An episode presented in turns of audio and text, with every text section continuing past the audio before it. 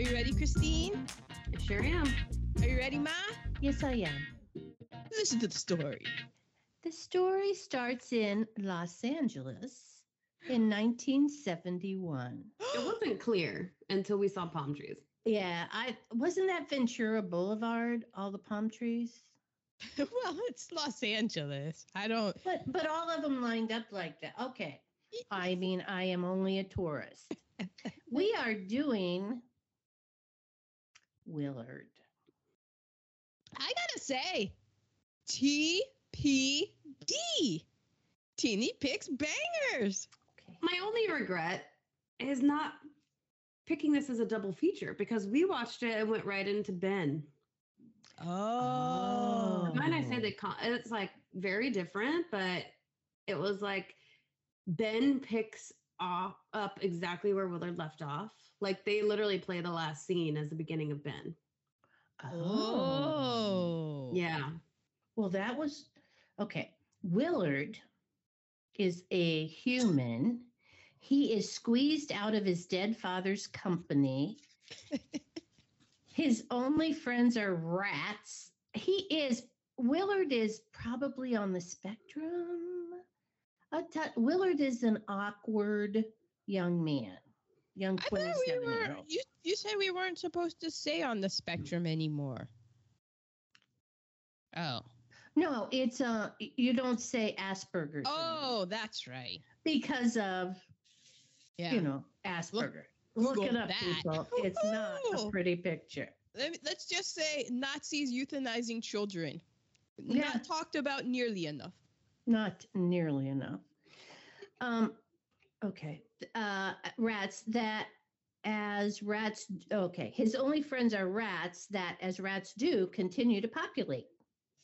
When one Wait, of them. I have a nerd alert on that. Or a tasty titty. Okay. Rats. Oh. Rats can go from, if you have two rats, they can turn into twelve hundred rats in one year. one thousand two hundred fifty rats. Because they give birth, I think it's like every eight weeks they can give birth. And rats are sexually mature at four to five weeks. Wow. wow. Okay. Weeks or months? I think it's weeks. Probably oh, weeks. weeks. It I'm sure be. it's weeks to be able to, okay. Yeah, we did see them in all of their stages. Yeah, fifth or sixth week. When one of them is killed at work, Willard goes on a rampage using said rats. As a non-rat person, there were a lot of rats. Yeah, but like I was rooting for them. Okay, okay, we'll get into it. Uh, Aaron, the particulars. Okay, the particulars. Directed by my da- Michael. Directed by Daniel Mann. Daniel Mann. He trained as an actor by Sanford Meisner, a famous Meisner technique. Um, he was known as Daniel Mann, the director, because he trained as an actor. He was known as an actor's director. Oh, actors so, like an actor's director. Mm-hmm, he directed. Uh, seven performances that got Best Acting Actor nominations, and he directed two performances that got Tony Award oh. performances. I said that. Is he related to Michael Mann? I don't know. I don't know. That was just how my brain inserts letters. No, that's what I thought too. I know, but it didn't even occur to me to look it up. He also directed Butterfield eight with Elizabeth Taylor. Oh. Remember, we did that a long time ago. Um, he also did Our Man Flint, Come Back Little Sheba, and Five Finger Exercise, which we mentioned last week on Rachel Rachel because Jerome Moross did the music for Rachel oh, okay. Rachel. And he also did the music for Five Finger Exercise, so I thought that was interesting. The screenplay is by Gilbert Ralston. Gilbert created the television show The Wild Wild West. I loved it. Oh, I loved it. And he wrote Kona Coast and The Hunting Party. And here's a nerd alert for you, Ma. Gilbert sued Warner Brothers when the Wild Wild West movie was coming out in the late nineties, that member with Kevin Kline and Will Smith, mm-hmm. he sued them because he was like, hey, I created that show. And his lawsuit brought to light the common practice that happened back then where producers and studios took credit for the series creation and oh. thus deprived writers of any royalties. Oh, back then was the writer's strike too. Well, yeah, but this was like kind of before this. This had, because Wild Wild West, that was a show from the sixties. Right. So I'm talking about like in the sixties, all these shows that got created by people, it was, no, they were create, they were actually created by writers, but the studios were the ones that took the credit for it. And so all those writers that created all those hit shows, hmm. because they weren't created as the created by, they lost out on all that money. And so that lawsuit with Gilbert's from the late nineties, it finally, they finally settled it after Gilbert died. So they settled it in like nineteen ninety-nine, and they paid his family somewhere between six hundred thousand dollars and one point five million dollars. Okay. It's a big range. But, yeah, yeah, I know. Also, yeah, but I'll bet that shows you what they made on it. Well, and remember, um, that movie was a commercial flop, remember? Yes. It came, I mean, we went to see it in the theater, of course, but yeah, it it did not do well. So it, I don't, it, you know, Hollywood is known for its creative accounting anyway. So, but that's just interesting, and that's why now you see created by, and there's, and now with the streaming and all of that, there could be another writer strike because of the same thing about royalties and how do you get paid now with the streaming and all the different licenses that go on. Because as technology changes, then how you pay people changes. I'm sh- um, I'm sure George Santos was in it too. Yes. Oh, I mean, he probably he probably is Gilbert Ralston. So it's based on the nineteen sixty-eight short novel Ratman's Notebook. Yeah, that sounded interesting. I, I'm not going to read it, but it... It did sound interesting. Didn't it? Mm-hmm. I, I think that Willard is a better movie title. I think that whoever came up with like the changing of it, they kudos to them. Um, that book, that short novel was by Stephen Gilbert, and that's his most famous novel. It's edited by Warren Lowe, who also did Jezebel and now Voyager, both with Betty Davis. Yes. And he also did The Bad Seed, among many other films. The music is by Alex North, who did The Long Hot Summer, A Streetcar Named Desire. Damn. Who's Afraid of Virginia Woolf. Ooh.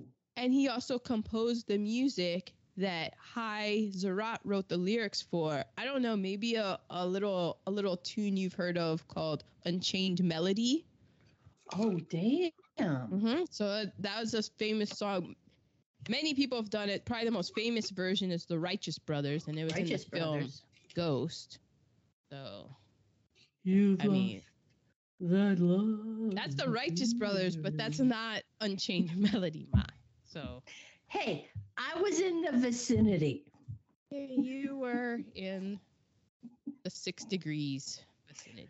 I'm seventy-one now. That wasn't bad. Uh, is this what we're going to be hearing now? I'm seventy. You're like a Molly Shannon character now. I'm seventy-one. I'm seventy-one. It's the director of photography is Robert B. Hauser, who also did The Odd Couple, Mean Dog Blues, and the T V show Peyton Place. Uh-huh. And starring... I mean, this guy's been in everything. It was wild to see him so young. Mm-hmm. Bruce Davison as Willard Stiles. He was in The Long Longtime Companion. He was in The Bad Guy in the two thousand X-Men films. He was in the T V show Harry and the Hendersons. He was in Ozark. He, this dude's been in everything. Yeah. He was in this very famous um, after-school special called The Wave that was based on real events about a history teacher conducting an experiment in Nazi philosophy on his own oh, students. Remember yeah, the murder cover? Yeah, exactly. Shout That's out to our sponsors, like, Karen in Georgia. Shout out. um, co-starring Sandra Locke as Joan. I have more about her in Tasty Titties. As do I. Joan. She was in, yeah, she was the assistant. Oh, oh okay. Joan, yeah. yeah. Um, Sandra was in The Outlaw Josie Wales, Every Which uh-huh. Way But Loose, and The Heart is a Lonely Hunter. She's known for her work with Clint Eastwood, and more on that later. Uh-huh. Also co-starring Eliza Lancaster. Lanchester. Elsa. Elsa, Elsa Lancaster. That's all right. I got you, babe. What's your, her name? As Henrietta Stiles. That's uh, Willard's mom. She was in The Bride of Frankenstein, witness for the yeah. prosecution, Mary Poppins. She was the Bride of Frankenstein. She, she was. was. Yes.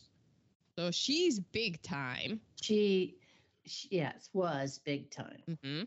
And we have Ernest Borgnine as Al Martin. He was in Marty, From Here to Eternity, The Wild Bunch, The Greatest, McHale's Navy.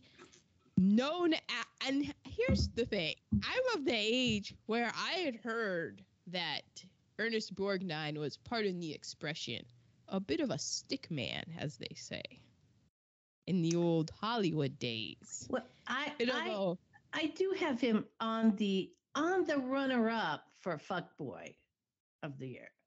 Oh, so he is in real life. He was married five times. He was married to, um, he was married to Mexican actress Katie Geraldo. She was in High Noon. And he was also married to Ethel Merman in nineteen sixty-four, and their marriage lasted a tumultuous forty-two days.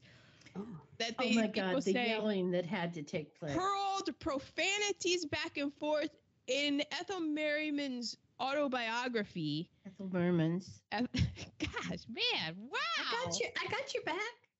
Uh, her in her autobiography, when she describes their marriage, it is just a single blank page, uh, uh, which is hilarious. He was nicknamed Mister Ugly, but he was known as one of the biggest womanizers in Hollywood. But but it it takes a woman to be part of the womanizing. I. I bet I, I could see it because he has that grin, and he probably just like I. It's one of those things where you're like, oh no, but I bet he is because very charming. Like if he liked you, well, he'd that, have to be charming because he got nothing else going for him. Exactly. Nothing. No body. T- I mean, I'm not body shaming. Yeah, I kind of am. But, and then the, the, okay. Personality. And also it's, it's women, and women are way more like forgiving than men. Like women aren't caught up so much on aesthetics. He probably did come on in the beginning as charming and I'm so lucky to be sitting here next to you until, you know, he wrote, reeled her all the way in, and then yeah, I mean he was known. He said he had a temper, and I'm sure he would be very charming. And he wasn't, um, it wasn't intimidating. I'm guessing he wasn't intimidating. He was probably a great talker, great personality, and so you would just like talk to him, and then he he hooks you in, and then he's got this temper, and then you're like, whoa, hold on a second, and then you know. Then then it gets to be this self-fulfilling prophecy when you get to be his stature and winning an Oscar that's getting handed to you by Grace Kelly. Then people are like, and by people I mean women, are like, oh, wow, what's he got going? And then and then you hear about that he oh, he's got a reputation. And then it's the whole like Pete Davidson phenomenon. Okay. Like, you know, same thing. Okay. Then, then, then it becomes a thing. Like, then you're like, okay, I, I see it. Because more and more people are telling you about it. It's advertising, baby. You know. Okay. and and those are the particulars. Hmm. What did he win his Oscar for? Marty, which was interesting because it was against type. Because he's yeah. playing like, because he was always like a tough guy, and then he gets this role as this. Just likable, not tough guy, oh, and he okay. gets the Oscar, and, and so that also goes into it. Hmm. like when Chris Hemsworth was funny in uh, Ghostbusters. That's, yeah, and you're like, oh, it was Chris Hemsworth. Yeah. Okay, the movie starts in a factory. Uh, Mister Martin, the factory owner, stops Willard on his way home because Willard forgot to mail something. Willard goes to a beautiful Victorian-era home where we see his elder, elderly mother with several elderly friends ready to celebrate his twenty-seventh birthday. Come on. She, really? She was his mother? They were like sixty, seventy. Yeah, yeah, bah. They were not old. That old. Yeah, but you're, you're, she did. You're, look, you know, you're not, um. I gave you a compliment. Don't dig my grave. Okay. Um, Which also I want to shout out. They were not old. They were Jodie Gilbert, the woman who played Charlotte. With the big mm-hmm. eyes. They did her dirty in her I M D B. Did you look at it? Yeah. Um, I didn't. She wasn't accredited for many roles. And yeah. Was, c- what? Oh, go ahead. But it just says she was often played, she often did supporting roles as a, quote, sizable but confident woman. Oh, mm-hmm. I'm sorry. And I was looking at, like, her acting career started in nineteen thirty-nine. And here is how she is credited as men, in many of them. Just some examples. Curly the Bearded Lady, Fat Woman, Fat Girl, Hefty Girl, Flossy Woman with Tommy, Native Woman with Black Eye, which that seems problematic because she was yes. as white could be. Yes. And with black eye. And with the black eye, so God knows what happened. Oh my gosh. Plump Hostess, Burly Woman Cab Driver, Fat Woman Fleeing Nightclub Parade, Bathhouse Attendant, Buxom Woman. This wow. this one, she played just the bad cook. Big Woman. Just, she's been Woman in Bathhouse. You could just tell she had a career of having to yeah. make fun of the fact that she was fat. Exactly. Exactly. And she's not even, like, she's not. She's... She wasn't obese. I mean, she's by fat, but, like, that's, like, just a fact. But it's, like, all these roles were, yeah. were like... Play, poking fun at the fact that, you know, exactly. that was the point of the role is they needed someone fat to fo- to poke fun of it. So I thought that was negative. And Teenie, didn't didn't she pass away only like a few years later? Yeah, she's so like sixty-two. Yeah, oh, she really? died from complications from a car accident. But on the plus side, Willard was her second to last role, and she was she had a role, and uh, you know, she was Charlotte. Hmm? And then her last role is nineteen seventy-six in Lifeguards. She just played woman. Good. And hopefully she made some money. Oh, yeah, she was in a lot. She was in a lot of stuff. So she was. That's why I didn't include it because I was just uh, a lot of it was just uncredited, and then you're just like, uh. She studied voice and acting at Columbia University. Mm. Oh. Well, all of the el- all of the people at his birthday party. We're telling awkward Willard what to do, what could go wrong. So we are two people of color, and it was seventy-one, and I I didn't see any people of color on the street. I the, thought I might have seen one briefly at the plant at the very beginning, but working in the in the plant. But ah, I yeah, and that's tough because it could have just been. Somewhat like they were working in the plant, like there's covered no sunlight, in like, sweat. Yeah, I, I know. Oh man, that is, it looked like a steel mill, which is man pouring that hot. Uh, that's that's a that's a job. That, there's some that's mentioned into one of my uh one of my reheatables at the very beginning. There's that guy and he's doing that stuff, and it looks like he's barehanded. Oh wow! Well, no, but, you know. Safety was not top priority then. But yeah. Can you just imagine that man's hands if if he's just able to do that? Because it was it, he's pouring this. He has this wheel that's metal, pouring this big metal cauldron falling out. I know it's not lava, but it looks like just the liquid lava. When the metal's mm-hmm. so hot that it's just that right. cool liquid. Right. orange liquid of death. And you're not going to tell me that his hand that close to that wouldn't mm. be. Uh, so, oh, wow. Mm. seventies. Yeah, I survived. Okay, so cast. Does anybody have cast? Not I. I don't for this one, though. I got a couple. So one, the mother, she doesn't work. Now, does she not work because she's a woman of a certain class and the optics of her working would look bad? Or does she not work because she's a woman? Or does she not work just because she doesn't want to work? I think she didn't work. I think she didn't have to work because her husband had that company and made enough money. That's how they got that house. So she was used to living a certain way, and then he died, and she was like, "Oh, I'm not working." And she, I mean, she seemed like, um, what's the word for people that have? She's not when they make up problems that aren't there, like sicknesses and stuff. Oh, the Munchausen by proxy. She seemed to have Munchausens, but like.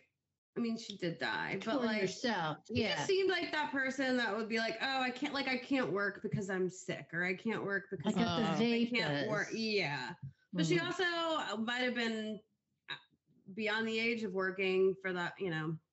Mm-hmm. But it, but she had to know the financial situation because the house was mortgaged so well, much. She knew the financial situation because she was so much on Willard to get a promotion. Uh-huh. Oh. Mm. Yeah. And it, it seemed to me that they had gotten by on the husband's dead husband's money for so long. And then it was right. kind of getting to the point where like Willard had to like step support up support her. Yeah. Mm-hmm. So, support, yes. Support so she, mama. So she didn't. And I'm sure she's not the type of, she didn't seem like the type of lady that take a, take a job down at the grocery store. No. Yeah.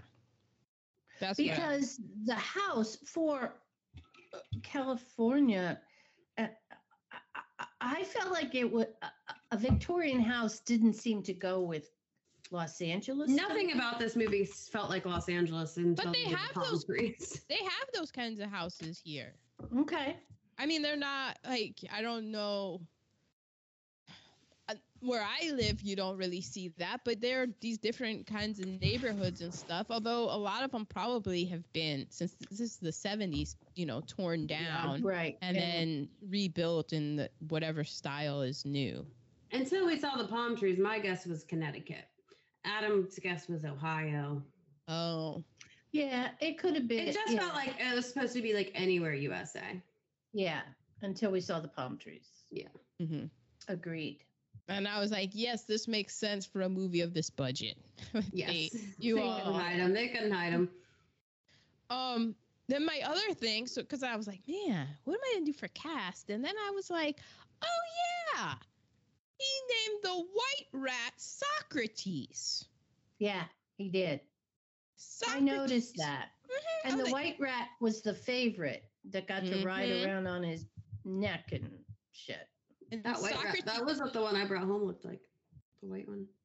Yeah, well. Oh, interesting. But if you're, see, look how that, you bring home the white rat. Hmm. It it may, but that's that's what white supremacy. Anybody want to see what dog I have? It does, you know, though, it makes uh, the rat a little more able to digest. I'm sorry. A That's white, white rat is supposed to, yeah, as a well, there is this man called exactly. there's this man, man named Jack Black, and not the Jack Black from School of Rock, but he was one of the most famous rat catchers in the thirteen hundreds. I think it was then one of the thirteen hundreds, just one of the old times, a long time ago. Don't quote me on that. Okay. And so, like, rat catching was like a big thing during the plague, right? Yeah. Mm-hmm. Um, but also classism. Mm-hmm. It was, of course, a job for the poor people, and like all all these kids who had grown up playing with the rats because they were in their walls.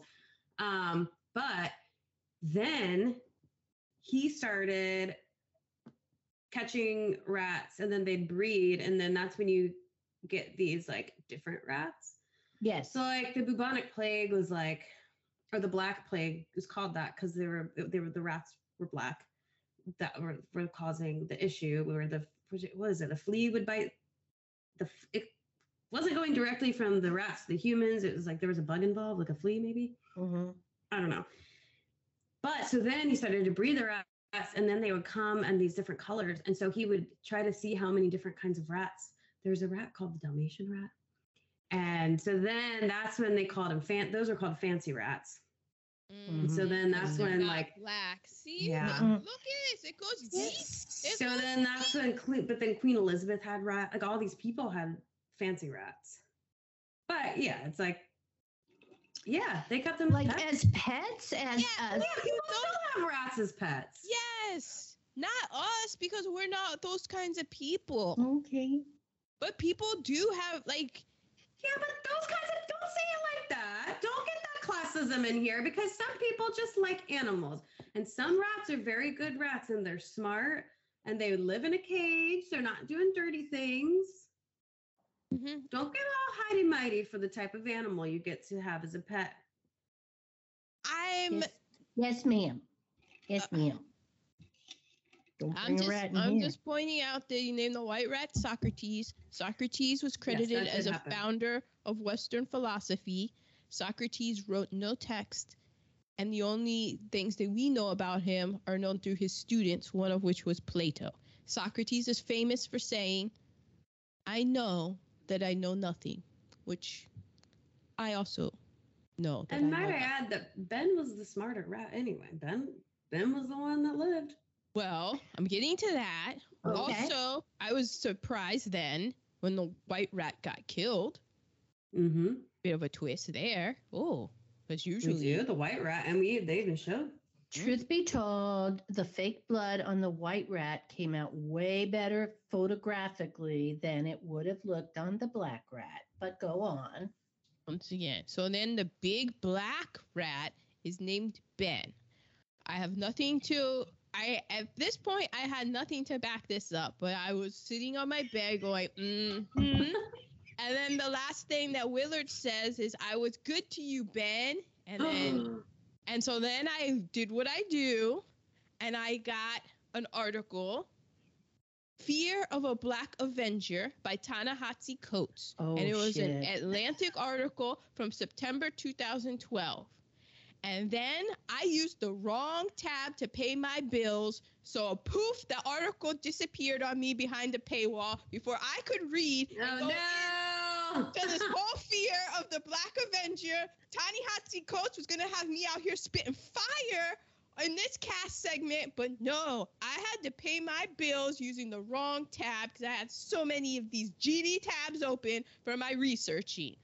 So... y'all got lucky, but just know the big black rat. And then he was like, I took care of you. And he gets the revenge. And I feel like there's a, a big whole fear that that they people have of, you know, black people getting revenge upon all of the evils. Yeah, yeah. And and using that. Man, Ta-Nehisi Coates, I know he was spitting fire in that two thousand twelve article. And damn it, you should have seen how mad I was. I was well, like... You- Uh, this isn't in this one, but we watched Ben right after Willard.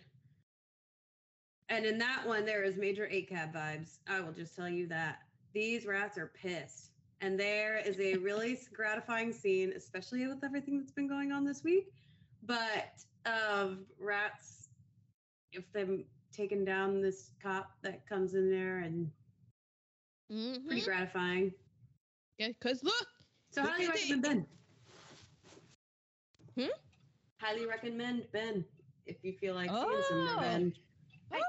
I, I, I, I, I didn't feel like I could go from one rat movie to another, but okay, truth be told, I'm never going to watch Ben.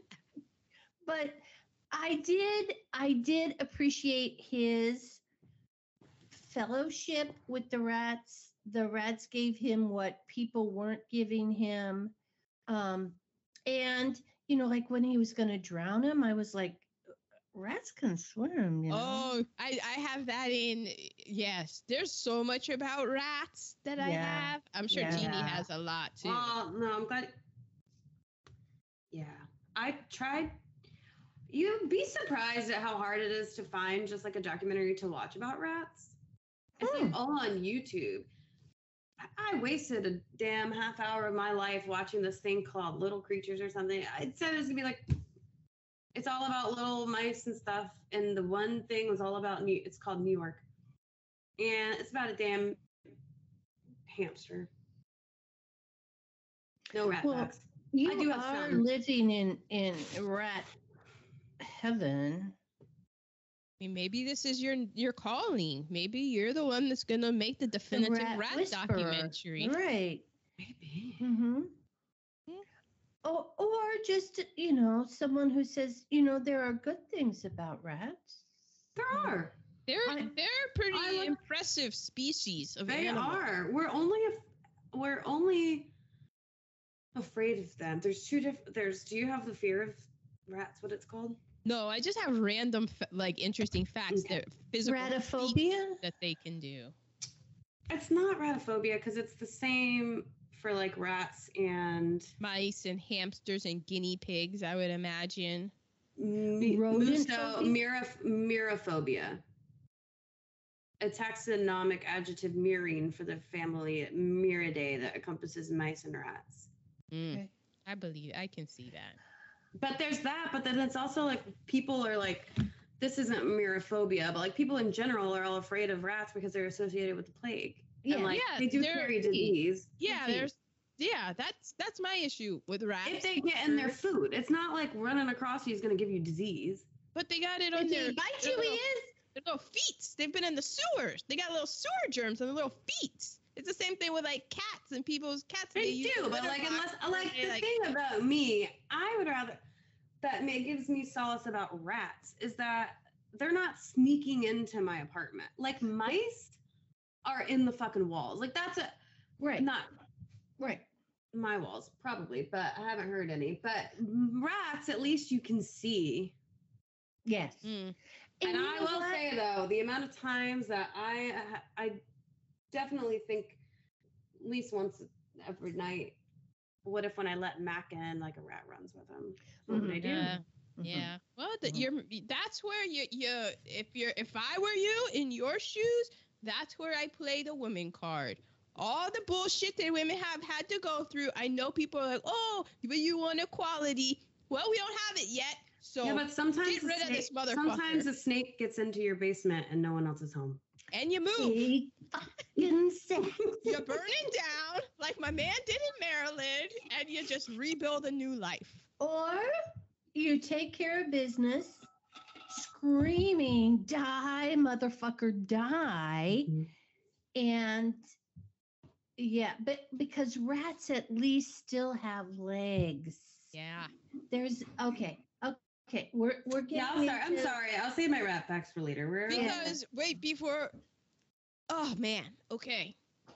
There are a lot, like a lot of different variations of this film, and there's one that we a movie that I am putting down right now that we will never do. I refuse to do this film. We what? will never do a film called Stanley. Never gonna happen. Stanley is the Willard version of this. With rattlesnakes, and we're never doing no, that. We're yeah. never I would doing never it. do that. No, I mean that is what happened. I'm out. I'm out. I'm tapping out, so I'm not gonna interesting. happen. Don't say interesting like that, Teeny. No, I'm not doing. I'm not. I'm just saying, like, it's interesting how different people have fears of different things. You know? Yes. Yeah. Mm-hmm. Yes. I, I like things with a lot of holes. Oh, you're one of those. Yeah, okay. I can't stand looking at it. When all the garlic comes off of one of the, if all the garlic comes off the bulb, I can't stand looking at it after right away. Oh, interesting. But I can deal with the snake. Yeah. Oh, I've gotten better. I can now like see a picture. And I the desensitization techniques. I, I've been yeah, but I'm not therapy. I'm just just ba- just doing baby steps. So I mm-hmm. will. This did bring up some P T S D to me. We'll get into that later. Okay. Are we ready for nerd alerts? Yes, we are, and I don't have any.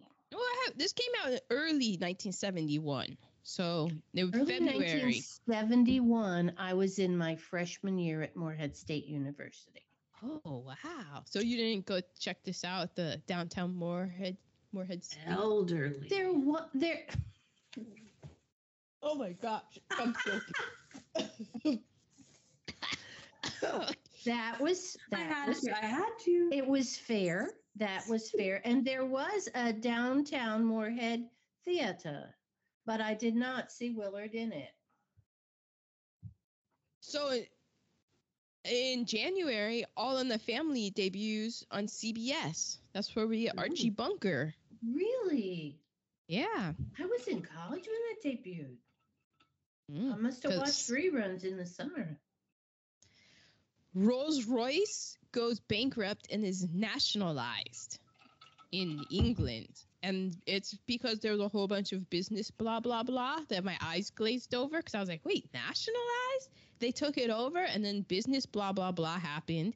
And then they changed the name to Rolls-Royce Motors Limited. And then other stuff happened. And then it became like under another name, a publicly traded company. So I think they just kind of hit the skids. And then Britain stepped in and propped it probably back up again. And they like did weird businessy things. And then it was able to continue to flourish. Because I'm like, Rolls-Royce is still a thing. Yeah. And remember, they were not just cars, luxury cars and stuff. But a lot of their business that they started in was on airplane motors. Okay.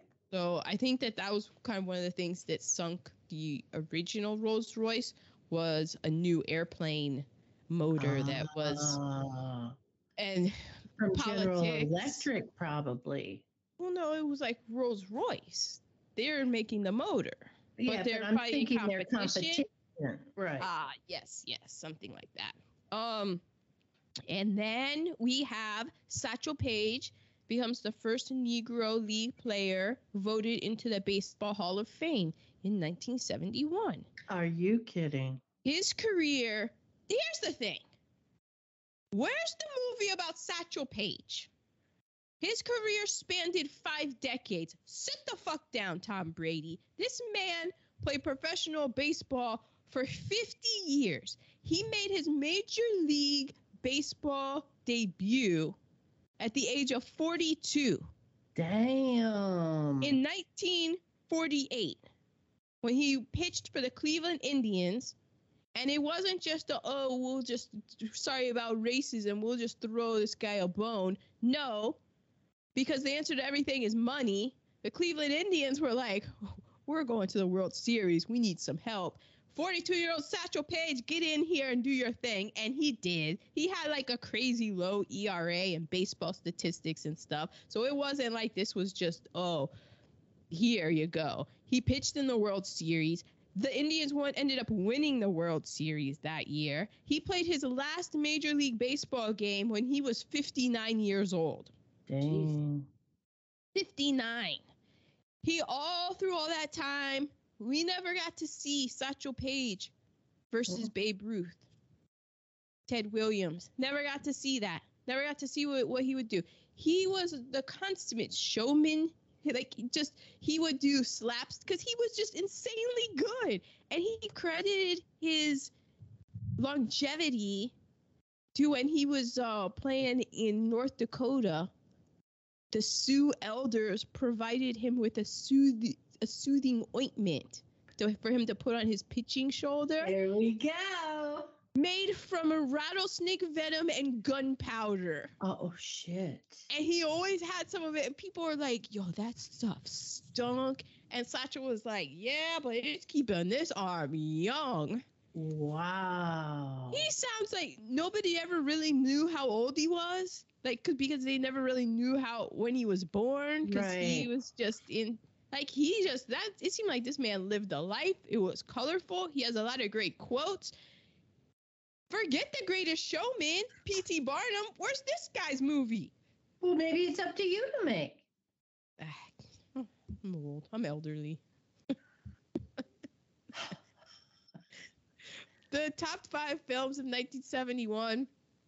Or number five was Diamonds Are Forever. Number four was The Summer of forty-two. Number Sorry. three was The French Connection. Oh, we still have to do that. I know. I don't care how long it is. We have to do that. Two was Billy Jack, and number one was Fiddler on the Roof. Saw 'em all. And here are the Best Picture nominations. Nicholas and Alexandra. I didn't see that. How did you not see that? I saw I, I was that. seventy-one. I was in the I, I, I, I was in the prime of my life. But after. How did that but, not I happen? know, because you love Anastasia. And then that whole story. I saw it. I think I saw it in school. They showed yeah, it to me. Yeah, you didn't see it here. Oh, it's it's a long one. I think it had two. It was one of those two V H Sers. Oh. Yeah, like Titanic and stuff. Um, The Last Picture Show, which we did. Mm-hmm. Fiddler on the Roof. Mm-hmm. A Clockwork Orange, which oh, we also which did. we did. Oh, that was before Teeny, wasn't it? Yeah. Mm-hmm. Oh, Teeny, we needed you on that one. And the winner, Best Picture that year, was The French Connection. Mm-hmm. Mm-hmm. Uh, there mm-hmm. you have it. Mm-hmm. All righty then. So we are to reheatables. A narcissistic, overbearing mother who rings a bell incessantly. Oh, my God. She's a fuck bitch of candidate. Yes. Yeah. Don't yes, you be getting is. any ideas, because I'll tell you where that bell will end up. Right up your ass, elderly ass. Actually, I don't know what surgery Grandmommy had. Maybe it was after giving birth to Stacy, but Poppy remembers her having a bell. I, uh, he no, never it, he it never tracks. gave me a bell. No, because he remembered that and was like, no. Everyone giving advice, you know, just shut the fuck up. Everybody telling him advice. Um, presuming to give an animal as a pet. That's just wrong. Yeah. That's just wrong on every level. But also, there were like so many ways to get out of that. Yeah. But like, if you know, I I did like the way that he got out of it. But I'm like, oh, I'll, I have to see it. I'm allergic. Right, right. Um, but, okay. But the way that he did it, he he just went up to a guy in a payphone and was like, "Here, could you hold this for a second?" And the guy took the cat and he just bounced. That happened to my two of our friends. They ended up with a cat. They were in really? a payphone, but somebody was like, "Hey, could you watch my cat while I'm moving?" And they never came back and got it. Oh, oh yeah. wow. Mm-hmm. The answer's right. no. Nope. Uh, and and my P T S D when the when the couple is in bed and she hears something. And she knows it's wrong, and she tries to wake up her husband. At least he was there. Mm. And he's like, and then she opens the door. That was that was very, very it was stressful. It was stressful. My negatives. I wrote down whatever that job was. It was hot. Yes. The factory. Um. I'll save that because this is my L V P. So, eating carrots with no dip, raw carrots with no dip. Oh, I would do that. No, bland. Yeah. But there's I'd rather eat celery with no dip. If you get a nice one, it, it has a nice carrots have a nice sweetness to them. Mm-mm, mm-mm. The F word. Yes, oh. derogatory language. Yeah. If you're British, yes. it would be the word that British slang uses for a cigarette. Yes. Yes. But using it uh, to uh, as an adjective for a fellow member of his yeah. entourage. Toxic workplaces? Oh, my God, yes. Oh, yes, but I have a theory on that. Okay. Would you like to share it now or later? Oh, okay. I can't, because I was in my, I was thinking about like Gen Z, and if they had, if their bosses were bosses from the greatest generation, because I was watching this, like Ernest Borgnine, he served in World War Two. Mm-hmm, so mm-hmm. a lot of these, like they're, they, ser- they're veterans who served in World War Two. And also since it took place in seventy-one, so it would be World War Two and the Korean War. So yeah. You're up like your boss has like his yeah. old job was seeing people die, and it's not like they were talking about trauma and stuff. So it, in my mind, it was just funny to imagine somebody at Generation Z working. Yeah, for- there's this. There is a trend on TikTok. Here's my TikTok tidbit of the day. There's a trend on TikTok of people that'll do like, here's a list of things that I think would send this this type of people in, into cardiac arrest or whatever. So it'll be like, here's a list of things that I think would send like medieval women into cardiac arrest, that if they knew that about this. Or like, here's a list of things that people don't, if you aren't from New Jersey, that would blow your brain. Mm-hmm. Mm-hmm. That would be a funny one. Here's a list of things that people who were in the workplace in the seventies. That would be, yeah. yeah. Yeah. Because I also watched last night um, on Netflix, All Quiet on the Western Front. And so that was World War One. And then, you're, but then the, these guys are, and it's just, just the horrors of war. And then, then they came back and they're like, yeah, no wonder like society isn't right. But then it's also like, that's the whole history of humanity mm-hmm. and all of these wars and stuff. And just, yeah. just the sheer number of people who died in World War One, and then roll that over and you got World War Two, and, you know, like, yeah, that guy's going to be hurling gay slurs and stuff. And he's going to be seeing Willard and be like, I lost all my buddies in the muck for you. You shriveled, you know, you, you kind of, I'm not excusing it, but you, this guy, there's a lot of trauma. And you can just imagine, I just imagine how I would be if I survived the sheer insanity of war, and to just be like, wow, I, because it's just luck, really. Yeah, yeah. It's all luck, and you survive because you got lucky, and now you're in this workplace, and there's this guy. It, it, they, I don't know, just to, just being back in work, and in the back of your mind knowing, like, I've seen all of this, and there's no therapy. Nobody's talking through. Oh it. my God, no. You know. My dad was in World War Two, and so when when guys had long hair in the in the sixties and seventies, he went off on it, because if you had long hair in the forties, that meant you were not fighting for your country, because you'd go in, they'd shave your head, you'd have you had to have short hair to fit in the helmet, to not spread lice, yada yada yada. So he had a huge thing about people with long hair. Um, I will add to that, using family in to describe work relationships. Family, like, everybody gets along with everybody. Mm-hmm. Eh, eh, no, they don't. That's not what work is for. Um, cats riding in cars, not in a carrier. Cats don't just ride in a car. I did notice that they had a leash for it, but they just like yeah. put the cat in the car. You got to have a cat in a carrier, right? Yeah, it can get down there know. under the gas pedal or under the brake pedal. Yeah. Uh, uh, dogs, too.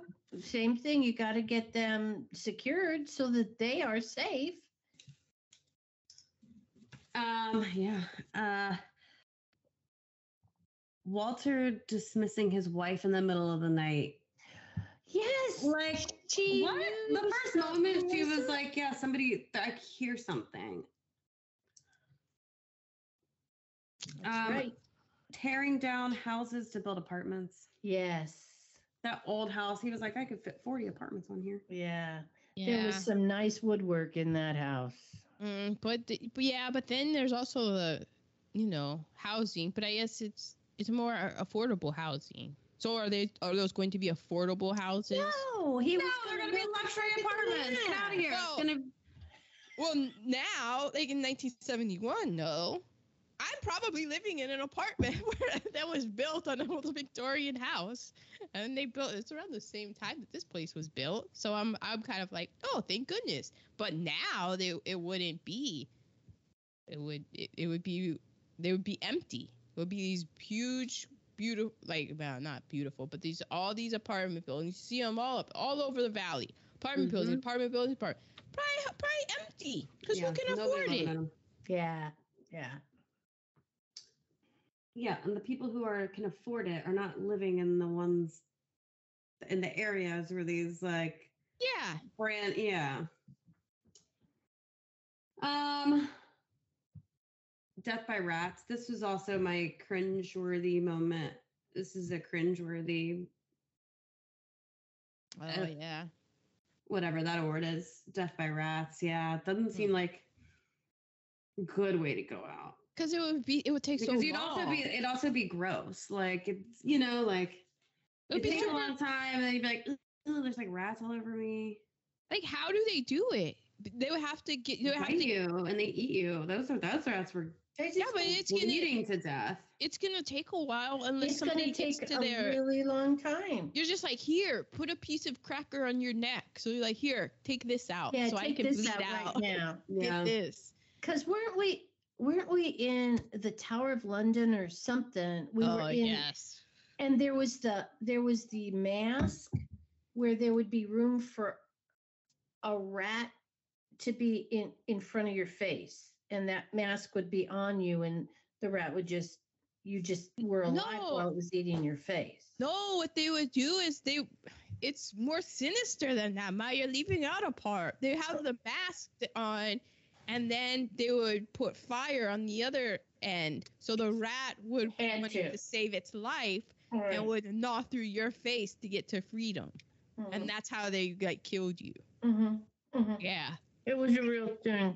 Yeah, English. Like, is that what those things are that make you look like a bird?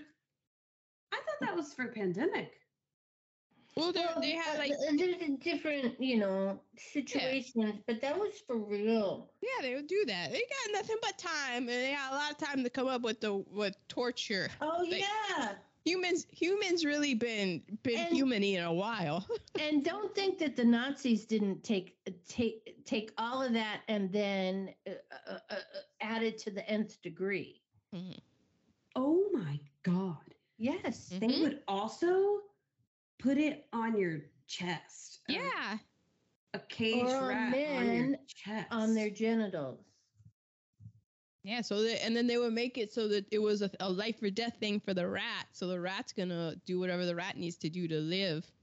And that means mm-hmm. going through mm-hmm. your soft-ass mm-hmm. flesh. Mm-hmm. Mm-hmm. Mm-hmm. Do you have any other negative reheatables, T D, now that your what mind's been blown? I'm just reading about rat torture. Oh, God. Okay. I have nepotism because, okay... Was Willard good at his job, and did he deserve to be vice president? No. Or was he only twenty-seven? No, he seemed like a shitty vice president. Right? And then he couldn't show up to work on time. Yeah, he, he was forgetting to do everything. He was working nights and weekends. Was that because he was slow? Like, because at one point, that's what Al says. It's like, well, you work nights and weekends because you can't get your work done and you're slow. Or I feel he- like it was a combination. I feel like they really doubled up, doubled up on his work. And it was, he didn't give a fuck, so he's not going to work that hard because it's his father's company. He should be somewhere else. So he, that's what I feel like. Okay. This is said as someone who exercises before they work. And when I used to go to work, I would exercise before I went to work. Cutting shower. I made sure I was clean. You know. Washed your kibbles and bits. Yeah, exactly. Okay. okay. Um. Sometimes I couldn't be bothered. I couldn't get my hair wet if it was like cold and stuff. Understood. A hair but is it, a whole different stitch. Yeah, but I like. Yeah, I, I made sure that. Yeah. Cutting the grass before going to work seems really odd to me. Mm-hmm. Yeah, but like if you've got a mom like that, like, but well, yeah, I guess I was wondering what. Some people have different hours of work, but he seems yeah, like he worked a nine to five.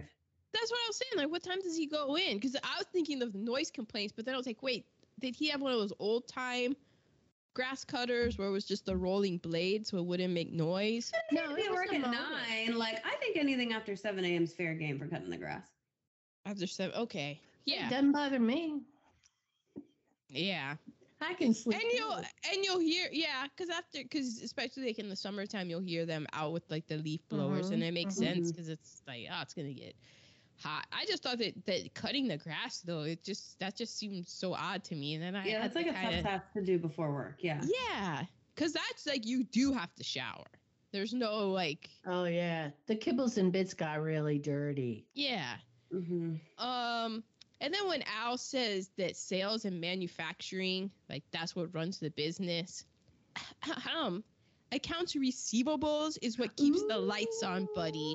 So, oh, oh, you talking all that yang, but somebody's got to be collect the money and make sure it goes where it needs to go. So my next one is, this is my last one, the personification of animals.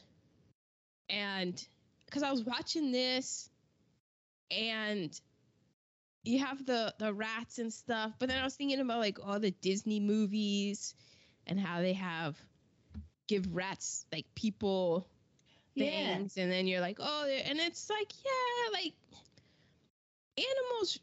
Yes, they feel pain, but their main goal is to is to stay alive.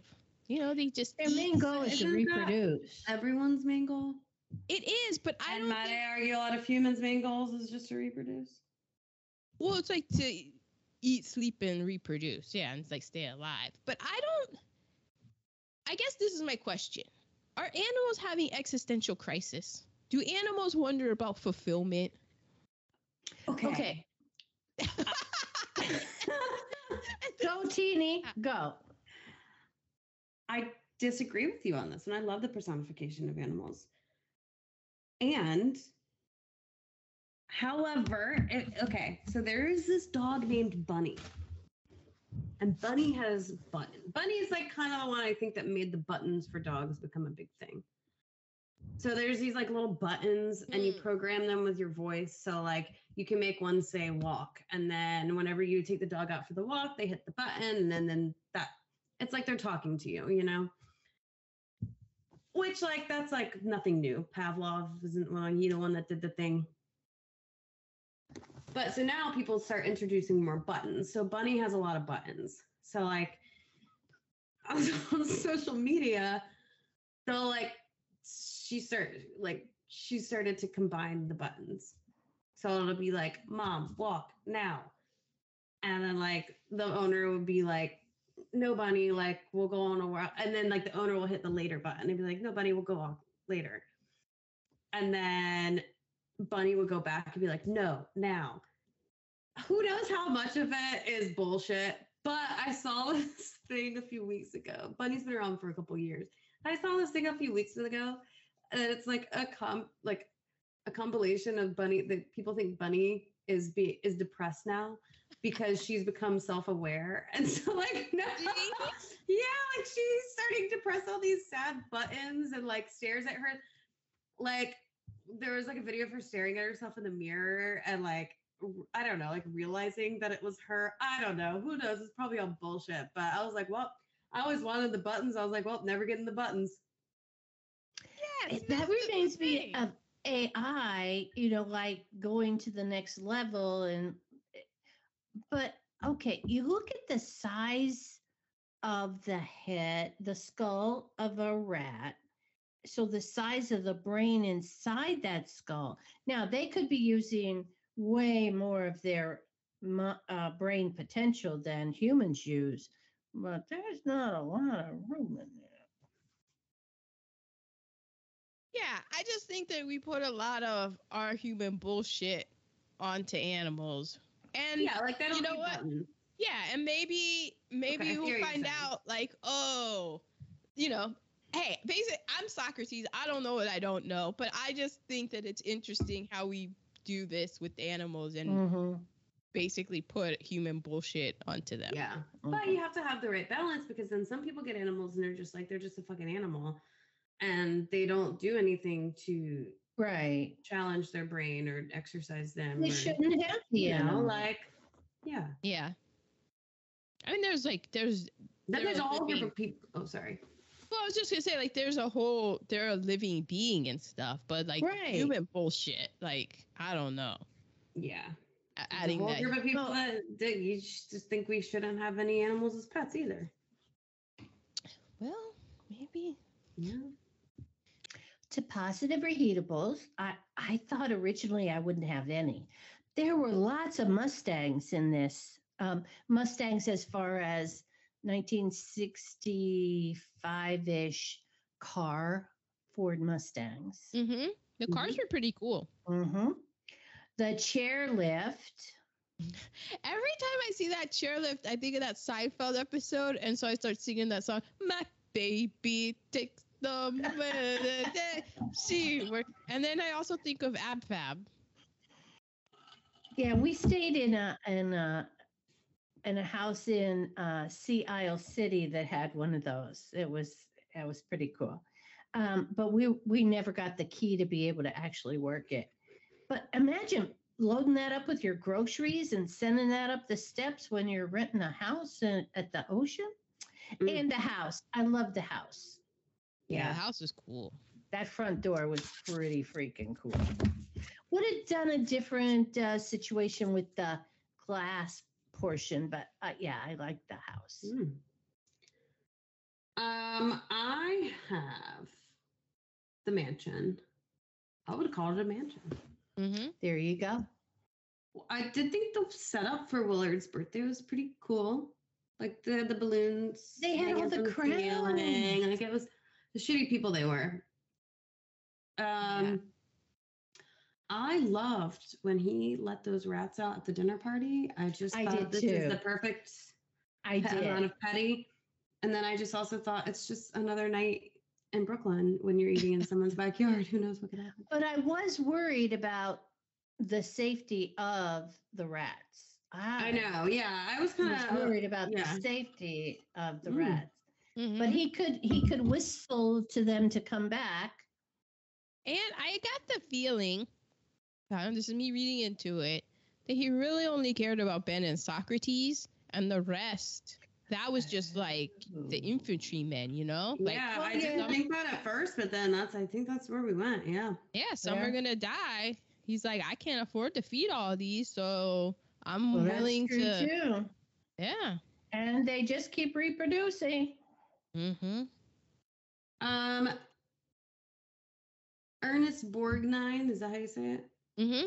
I like his voice, and it looks like he did a lot of voice acting and after this. Mm-hmm. Um, but I thought at first he was the voice of the dad in that show, Dinosaur. Dinosaurs. Remember that show? Was that when they had the plastic? They were like in the plastic suits? Or was it an animated? Teeny's frozen hilariously. Well, we just yeah. lost our Teeny. So I did my positives. Teeny no, we're was- talking about dinosaurs. Yeah. the, sh- the show Dinosaurs. Was it the show with the, when they were in the plastic oh, costumes? Oh, no, it wasn't. It was computer generated, I think. Earl oh. Sinclair, Not the Mama, remember that? nineteen ninety-one, four seasons long. Brian oh. Henson. Brian Henson was the executive producer. Yeah. I'll tell you what, if you haven't watched that in a long time, it is on Disney Plus, and it is a delight to go back and watch again. Interesting. It's just like fun. Yeah. Um, I could have sworn he was the voice of Earl Sinclair. He is not, but he has gone on to do things on shows such as SpongeBob. Mm-hmm. Oh, interesting. And those were all of my positives.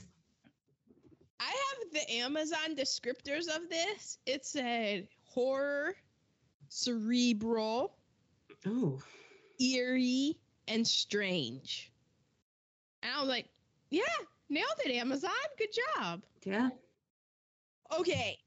The fact that, because when his mom, when Willard's mom told him, get rid of the rats, he put him on this island in the pool, and then mm-hmm. he was, and I'm like, wait a second. I thought that rats could swim. That's so I looked it up.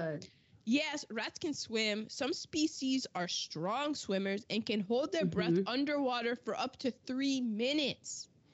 So oh they can God. tread water for up to three days straight. Yep. They oh can, God. They can jump vertically thirty-six inches. Oh, shit. And they now can that jump I did know. thirty-six inches? thirty-six inch vertical oh, leap for a rat. Feet. That's three yes. feet. Yeah. Remember, because in the movie yard. there were, there were rats flying in his face, and I'm like, can they jump that high? Yeah. And then they can horizontally jump forty-eight inches. Um, rats can, their skulls are flexible, so they can fit through um, super small oh, holes wow. and stuff. So, so if you're like, oh, no, a rat can't get through that. Yeah, like because its skull is flexible. It, it's pretty crazy. I knew mice were, but I guess that makes sense for rats, too. Yeah. Right? And so finally, in the, this is you have to follow me on this. So I'm not like, how do I say this? You know, Ma's like, ah, oh, anti, like, you know, she don't like rats. I don't like those fucking rats. I don't, I don't say that I like him either, but here's the thing about me. And this movie kind of solidified it. I think I was moving in this direction. People say, I would not consider myself to be an animal lover. I am an animal respecter. I respect okay. animals. Okay, okay, okay. Because growing up, stop me if this is it wrong, Ma. Uh-oh. But the only pet I ever wanted was a dog. That's the only one you ever wanted. You didn't want no no stinking fish because they we died. Had two, we had two yeah. goldfish. They died, and I was like, I feel no connection to them. Right. Nothing. Right. Flush it. In elementary school, when we had the class guinea pig and it was uh-uh. my turn to take it home, I was like, no, I don't even know what that thing's name is. No. My thing got out. My guinea pig got out, and I had two cats, and we had to, it was scary times. We found it. Yeah. It was okay. No. Was that what? What grade was that? You had a guinea pig. That wasn't we, kindergarten. No, we had. I remember in elementary because it's like I, a third grade thing. I feel like, like yeah, I never told you about it because I knew that I didn't want anything to do with that thing. I like, do remember I that, and I was pig. grateful, truth be told. I wasn't a rabbit person. I'm not a guinea pig, mm-hmm. hamster. No, none of those things to me are, and this is me. I understand how other people, exactly. The pets stuff, but to me. Because Eric had rabbits. Yeah, and I was like, nah, this ain't me. This ain't for me. Mm-mm. Guinea pigs, no. And that's fine if it's not for you. But it's not right. for it to put other people down on their don't ick my right. Well, unless they're rats or snakes. But here's the thing. So in this movie, when he's befriending the rats and stuff, I'm sitting there and I'm like, you know what? This is him being him.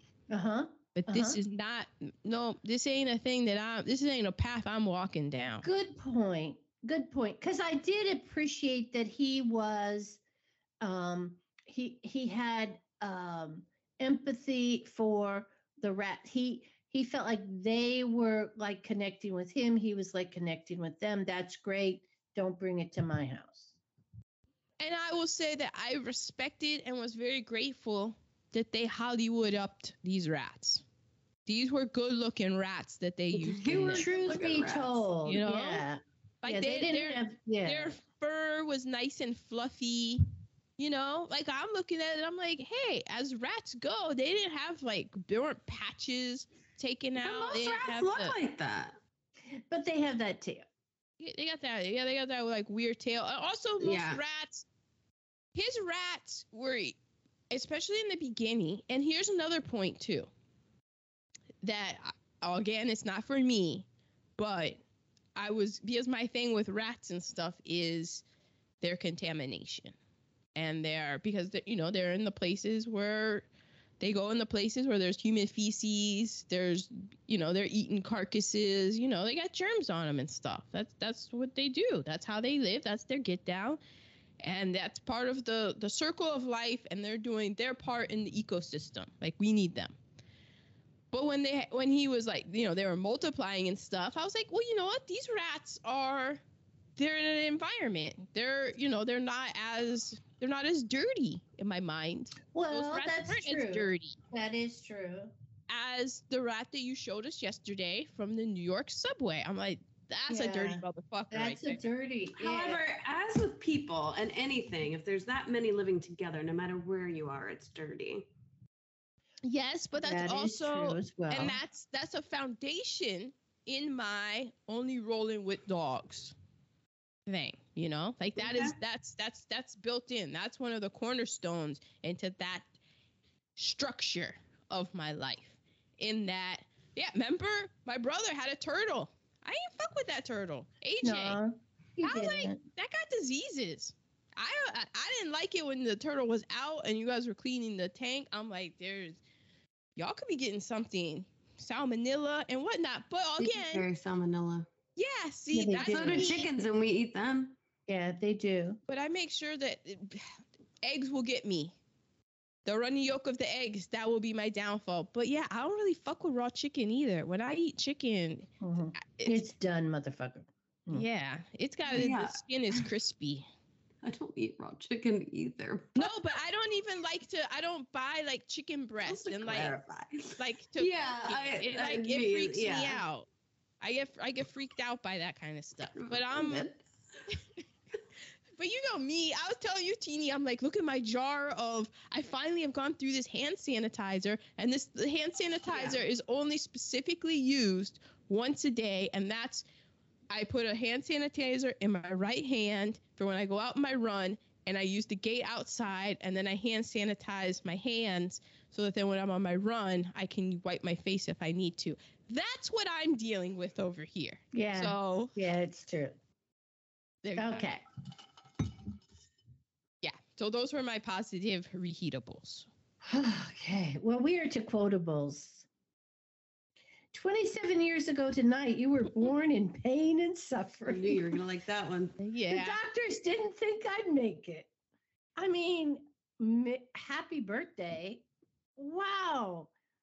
Now, boy, on your birthday, I would mention the, the hours of labor I was in. There were a couple of birthdays there where... Yeah, I've heard that. Thank you, Teenie. And hasn't... Teenie, since you've been a member of this family... Every year. And hasn't she added an extra hour for every year? Yeah, she's up to twenty-four hours now. Yep, thank you. It was a long time. Well, apparently I specifically knew when I wanted to make my entries into this world. And, and you did a good job of that. And, okay... Uh, Willard is basically an extrovert, but it's all inside. Yeah, I like that one. It's called Introvert. Yeah. I'm afraid I'm going to be a lot of trouble to you. Who said that? His mama to him oh. right before she died. Mm. Yeah, because she knew that she had no money. She and she didn't even have a life insurance policy on herself. Where was her estate planning? Who was her financial planner? And then I made up my own quotable. Oh, right. Oh, no. Oh, yeah. Are you ready? I need to write this down. Remember when you could unleash rats instead of bullets? Oh. Yeah. I had the same kind of thing. Yeah. Because... we all know in twenty twenty-two, um, he's not going in, into his workplace with rats. No, he's no. going in with a, a submachine gun. Mm-hmm. Tactical, okay, tactical vest and all, and all that such is. That's it for me. Okay. I mean, I thought that pretty much summed it up. My, okay, my quotables, in addition to what you said, when he's talking to his boss, or maybe he's talking to this, he's talking to someone at work, and someone said, Willard, are you happy here? And he said, well, I might be if I made some money. Yes. Yeah. Yeah. Um, and then the mortgage is driving me nuts. And you're driving me nuts. That was that quote. Okay. The mortgage is driving me nuts and you're driving me nuts. Relatable. Mm-hmm. And then can you imagine having eight hundred dollars to spend on vacation? I looked it up. eight hundred dollars in nineteen seventy-one would be fifty-eight thousand dollars. Yeah. fifty-eight thousand dollars. He had every right to rob those people. But it was eight thousand. It wasn't eight hundred. That's what but, I meant. eight thousand. Yes. Oh, eight, yeah, eight thousand. I just looked at eight thousand now. Right. And then I have a quotable that's not from the movie as well. Oh, look at you two. In twenty twenty-one, two, twenty twenty-two. We're in twenty-three, so are you sure it's twenty-two? I just want to yes. clarify. Okay. I'm sure. as we know, New York City is one of the most rat-infested places in the world. Mm-hmm. Mm-hmm. They estimate, I think this was like, I don't know if they did like a two thousand seven, like a census of rats, like whatever the last census they took of the rats. Did they have like Tagalog? Ch- they had to knock on their sewer doors. Uh-huh. There's an estimated two million, two million rats that live here. Um, Look, that's all of New York City, not just Brooklyn. All of New York City. That's okay. a big. That's a big place. It's just Bushwick. But we're talking multiple rats per person. Wait, how um, many people are in New York? It's less than a million. You think I know that? Less than two million. Oh, why was I thinking it was like eleven million? What the hell? Oh, maybe I was thinking the met- a whole metropolitan area. I don't oh, know. Wait, no, I, it's eight point four million. Yeah, I was like, okay, we're not hefty. Okay. Maybe maybe there maybe multiple rats per family. We're it's a lot of rats, okay? Yeah. It's a yeah. lot of rats. Um man, eight and a half million people. That's a lot of people. Yeah. Um so in October of last year, they New York's the sanitation commissioner, Jessica Tisch, held a conference to talk about how they're planning to deal with the rat problem is said to be worse now than it has been in many, many years. Mm. At like first, they thought the right? pandemic was going to, like, help because it's, like, they don't, like, if, I don't know. It's weird because at first they were like, oh, pandemic, there's less food out because restaurants were closed for a while, right? Mm. So their their food source was, like, diminishing a little bit. But then outdoor dining, mm. like, that's, you know. Um. So they held this news conference, and it was the most hilarious thing I've ever seen. I just happened to catch it live. I'm looking at an article on the tab dot com to read some of it. But before outlining the specifics of her plan, Jessica looked deadpan down the camera to address viewers with a serious statement. And she said, "I want to be clear. The rats are absolutely going to hate this announcement. But the rats don't run this city. We do." Oh. And it went oh. viral. I almost bought a sh- t- there were t-shirts being sold that just say the rats uh-huh. don't run the city. We do. It was hilarious. Yeah. The rats don't run the city. We do. Um, but it was talking about like the only way, I mean, when we talk about rats, they're really smart. Yes. Mm-hmm. And they'll, they're patient. So they'll like, they don't just eat anything. So they'll like taste a little teeny tiny bite of food and see if it makes them feel sick before they eat anymore. Oh, that's really mm-hmm. smart. Unlike and me. They're like, smarter than us. They did all these tests to be like, you know, if a rat is faced with freeing his friend from wherever his friend, like his friend's in lock, locked up or eating something, he'll choose to free his friend every time. So they like are just like mm. smart, and they know how to get it. Like these traps don't work. So the only way to combat the rat problem is better sanitation. Right. So, well, but I would you have that many people in that congested area, and all people? Yeah, have- but there's some things you. So like, for example, you're not allowed to in certain place. Like you can't put your trash out before. Like my job, for example. We can't put the trash out before dusk. You're just not allowed to because you can't okay. be seen, you know, just right. It's right. unsightly, I guess. Yeah. And they do trash a lot of the times in the middle of the night. But like the plan with this was like you could put your trash out at four p.m. instead of eight p.m. So, um, sorry, Max drinking a lot of water. Max, so the, big, the biggest swing that you can take in cleaning up our streets is to shut down the all night, all you can eat rat buffet. She said, mm-hmm. um, uh, and there's like a bunch of other, so like in twenty seventeen, they launched a thirty-two million dollars plan to, for better sanitation, which included, they looked at ten neighborhoods with really bad rat problems. Um, and then they put the trash cans that close all the way. Cause like, yes. like, like if you're just like in like a neighborhood down the street there, you're just going to have like the open trash cans. Mm-hmm. But they made, they that's when they installed the trash bins that close all the way. So you can, you know, the rats can't get in them. Can't get in them.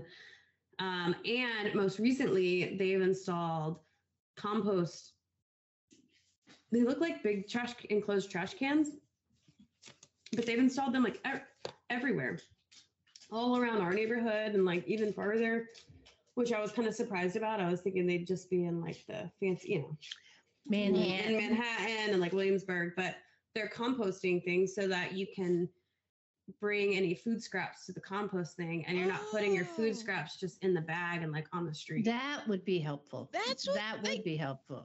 I was reading about, or I heard about something like that in L A, and I'm like, what? What do you mean? Like the our food scraps are supposed to go someplace else? But of course, it's like hard to find out what they're talking about and to do that. Yeah, I didn't understand. I was like, this is weird. Like, I wonder why compost is becoming such a big thing, but it's to combat the rat problem. Mm-hmm. That makes sense. I, I mean, love- it's like you really, in order to make a difference, you need one on every block, because our the one near us is like a full two blocks. Right.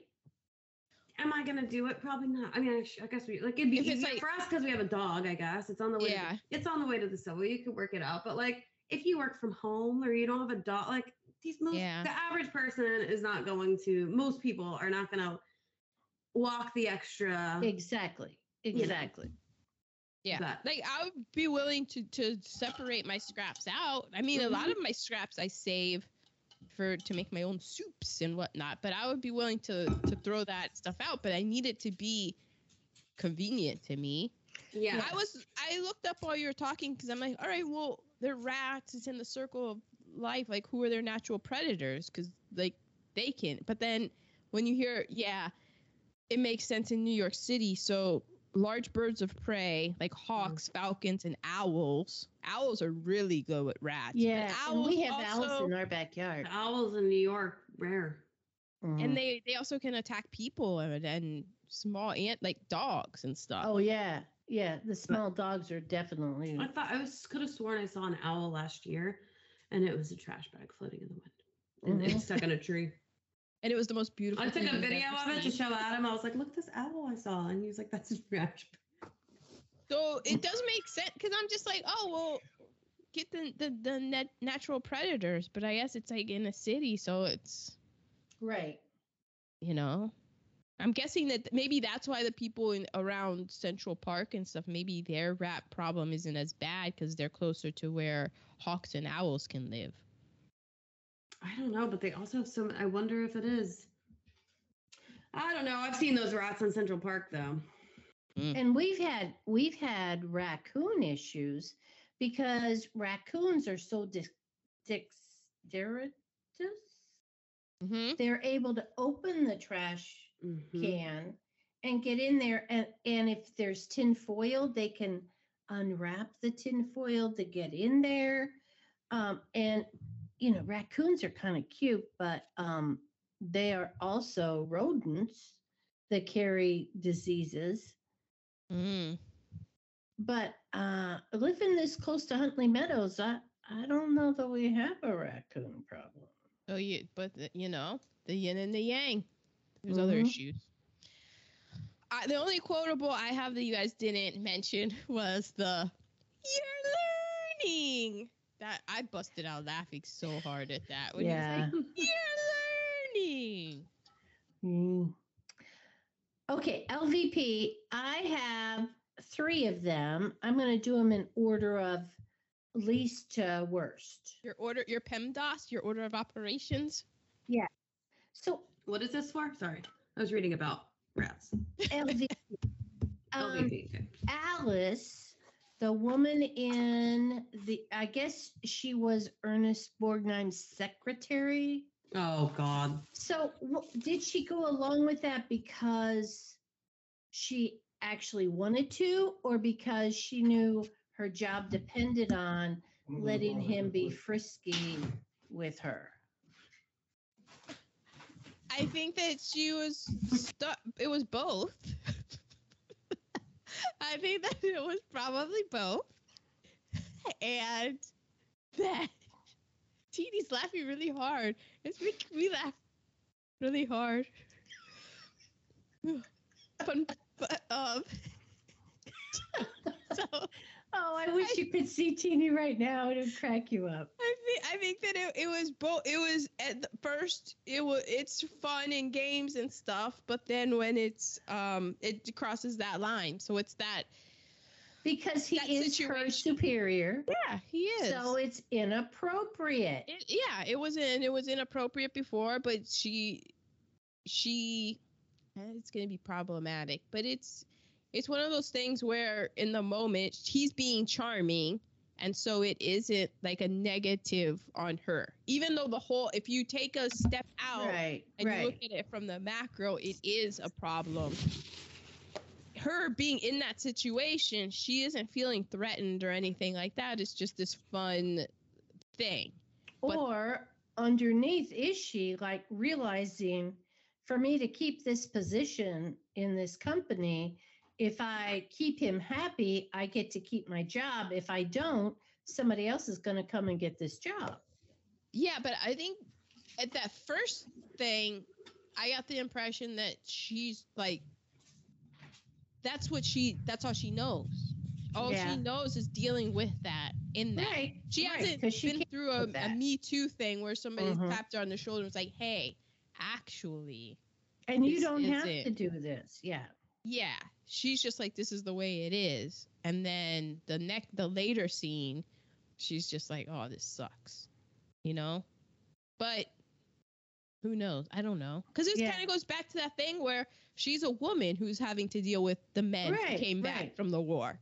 Just so, entering the workforce and, okay. Um, then there's Mother. Mm, yeah. Who had the good grace to die. But she was so toxic to him for twenty-seven years. Okay, but really my L V P is Mister Martin. And, okay, so he went through a war or two. Not excusable. Yeah, do you have to treat people that way? Okay, L V P Mister And Martin. We don't even know if he served. like we I don't. made all that up just based on... He probably lied about something to get out of it. Yeah, or I I know that my brother gained a whole lot of weight so that he wouldn't be able to go to Vietnam. Like, did that happen because of that, or did that did he gain a whole lot of weight and then oh that was the benefit of it? I don't know, but he didn't go to Vietnam. It's one secret he'll never tell. Um, well, he's dead, so that's so we really won't. Um,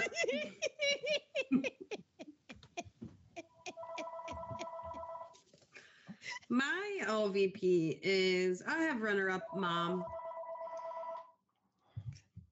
from the weather, Barbara. Oh, Barb's calling. We have, this has been the craziest audio podcast. We've gone off the rails. We have Jeannie thinking she's on mute and not being on mute. And she's like, well, he'll never tell. Not what he needed out of the closet. Um... My runner-up was mom, fuck bitch mom. She's right. like, your kid doesn't owe you shit. Um, and then my real L V P, though, is there was a comment by one of the elderly people. They were elderly, damn it. Uh, well, they were like birthday. ten years younger than you, Ma. I think about, yeah. And they but said, that's how good you look. Don't, don't be showing the whites that of those her. eyes at me. Not me. That's why, that's the craziness of it. You're like, look at those elderly people because like, you're out, no, right? you're yeah, out here that. looking like a fifty year old. You were looking down. Um, Good job digging yourself out of that hole. Mm-hmm. Okay. There are a lot of shovels around. I just picked one up. So this quote is my L V P. Willard, you don't want to be a cashier all of your life. Oh. Yeah. And maybe he doesn't, and he probably doesn't. But maybe that's the only work he can find. And or maybe he maybe he does. Maybe yeah. he does want to do it. Maybe he does. Maybe he's perfectly happy being a cashier, and maybe that pays him just enough money to pay his bills. That's right. Mm-hmm. And that's all. And if there's no cashiers, who are you gonna who's gonna ring you up at the grocery store? There you go. Mm-hmm. That's right. And if there's nobody working in fast food, and l- let me tell you, these people that work in fast food and retail and all these other jobs have a lot uh, retail manager was ranked in the top ten most stressful jobs. Yes. I believe it. I believe it. Yes. I believe yes. it. Because you have to deal with all these all these uh, idiots, unconscious people out here. Idiots. Yeah, I chose to go with unconscious people. Well, or, that's because you've yeah. always been more mature than I. So that was my L V P. My runner-up is Joan. Why the fuck would you give a coworker a cat? Just, I mean, we mentioned it before. Though. I know, but like seriously, seriously, yeah, that's are not true. Gifts. Like that, because that goes broke. that goes to like what you were saying about.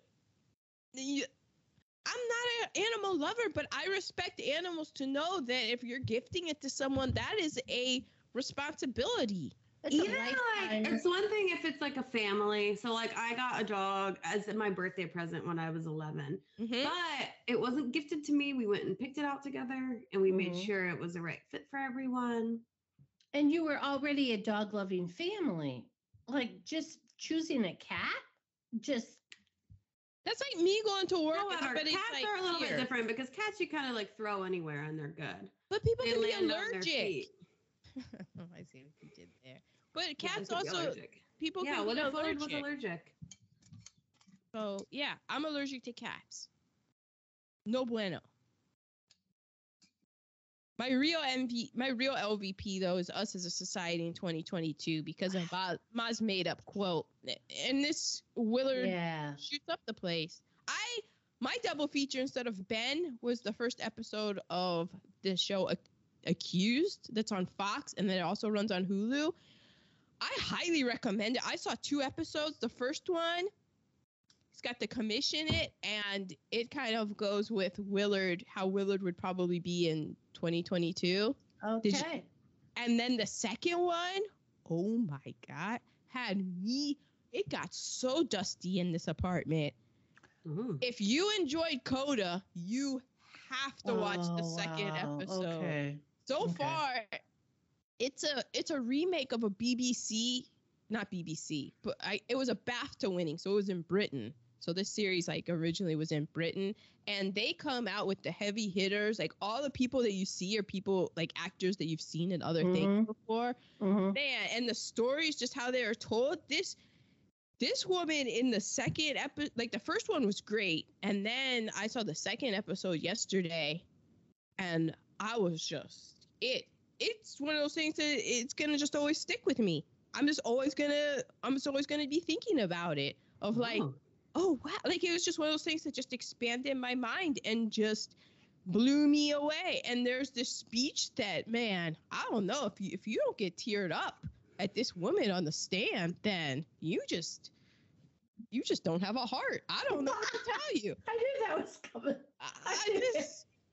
Okay, I'm gonna I'm gonna do that tonight. I finished Kaleidoscope, so I'm because it, it's just sad that like I'm just watching this and it's like you said, Ma with the rats, and I'm like, nah, he's just got access to a weapon, mm-hmm. and he just goes in and takes all the people out, and that's that's sad, but that's it. You, it's sad because everybody is a responsible gun owner until they're not, and.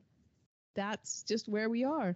Mm-hmm. So and I don't know how to fix that. But I mean, my little heart broke into a thousand pieces in two thousand twelve. And I was just like, oh, this is the get down. Like Sandy Hook happened and we're not going to do anything. So nothing. That's what um, Mister Obama said. Yeah.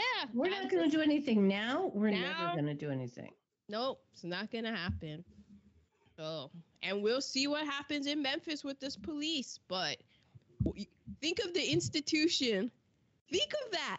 Those officers think that you could do that to another human being and think that you could get away with it. Mm-hmm. Those guys, that they could think that they could get away with it.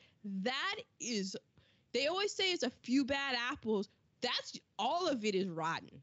Mm-hmm. That's what that shows me in Memphis. It's all rotten. Those guys thought that they could get away with it, that they could do that. The whole system is rotten then. Yeah. You need to rethink policing entirely. Exactly. Because they thought that they could get away with it. Yeah, that's gonna be that's gonna be interesting. Cause the easy way is I'm wow. Just that was just an indictment of the, your whole institution right there. That's inst- you want to know the definition of institutional racism? That. They thought that they could get away with that. Mm-hmm. Wow. Okay, so we're to M V P. And my M V P is Erin's L V P, Joan. Oh. oh. I mean, at least she saw Willard as a person, and mm-hmm. she saw the abuse he was taking, and she tried to help out. And she tried to help out in a um, very immature, not thought through process, but she thought, oh, you know, this dude needs something in his life. And I'm, I, if I needed, you know, something in my life, then I'd get a cat because that's something I can take care of and I can be responsible for. So maybe that's what he needs. It was misplaced, but she was trying her best. Oh, she had good intentions. I see. She had good intentions. And when yeah. the boss came on to her, she said, I guess I need another job. My M V P, Erin's going to hate it, is interspecies communication. Because it's so fascinating. You can talk I to actually- Don't hate it. I okay. love the the Jane. Who was that? Jane Goodall, and she did the sign language. Oh yeah, that's yeah, good. yeah. But um, I was thinking about it because, like, he, I like this movie for not personifying the rats. Like, I was like, mm-hmm. what if in Ben they start talking? They don't. Yes. Um. So that was fun, but I was thinking about it because Mac can't hear. And he can't barely see no more. But we communicate. And yes. we, our relationship has grown a lot. It's certainly, I love it. And we, Adam thinks it's funny that I talk. I talk to him a lot. He's like, he can't hear you. But, you know, it's hard he to break. He can feel the vibes, though. But he mm-hmm. goes, and he, like, you, you know, he comes and he looks a certain way to say, I have to go out. Mm-hmm. And you let him out, and he, you know, it's just. And then, like yesterday, we had Tommy at the beach, and we had him on a leash. We never, we never but we have a, we call it jumbo leash, and it's like a leash, and we have a long rope attached. And mm-hmm. there was no one else there for a moment, so we didn't have, you know, we weren't holding on to it. And he would like run a little bit, and then look back at us, and then he'd make sure we're there, and then keep running. Exactly. And, you know, it's just fascinating. You could communicate with each other without yes. talking. Okay. I have a good story about communicating with Tommy. So when they they went to a wedding, and so I was taking care of the dogs when I was home for Christmas. For about Thank like a God week. She was here. So we were, so Tommy, he loves to go like outside. He knows what outside means. So we go outside. And I got in trouble because I wanted, because I was there. I didn't have anything to do. And I know that Tommy likes to walk. So I'm like, all right, Tommy, you get to pick wherever you want to go to walk. And we're going to walk however far you want to walk. And so we went on this long walk. And sure enough, he like decided when, you know, told me that he wanted to turn around. And then because at night he didn't want to go out.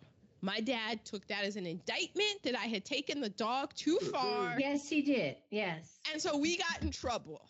He's like, you can't mm. take him that far. So I'm like, all right. So as only Poppy can do an indictment, just um, you took him to f- five words that just cut to your heart. Cause like, yeah, all right, fine. Really, I didn't mean to. I didn't okay.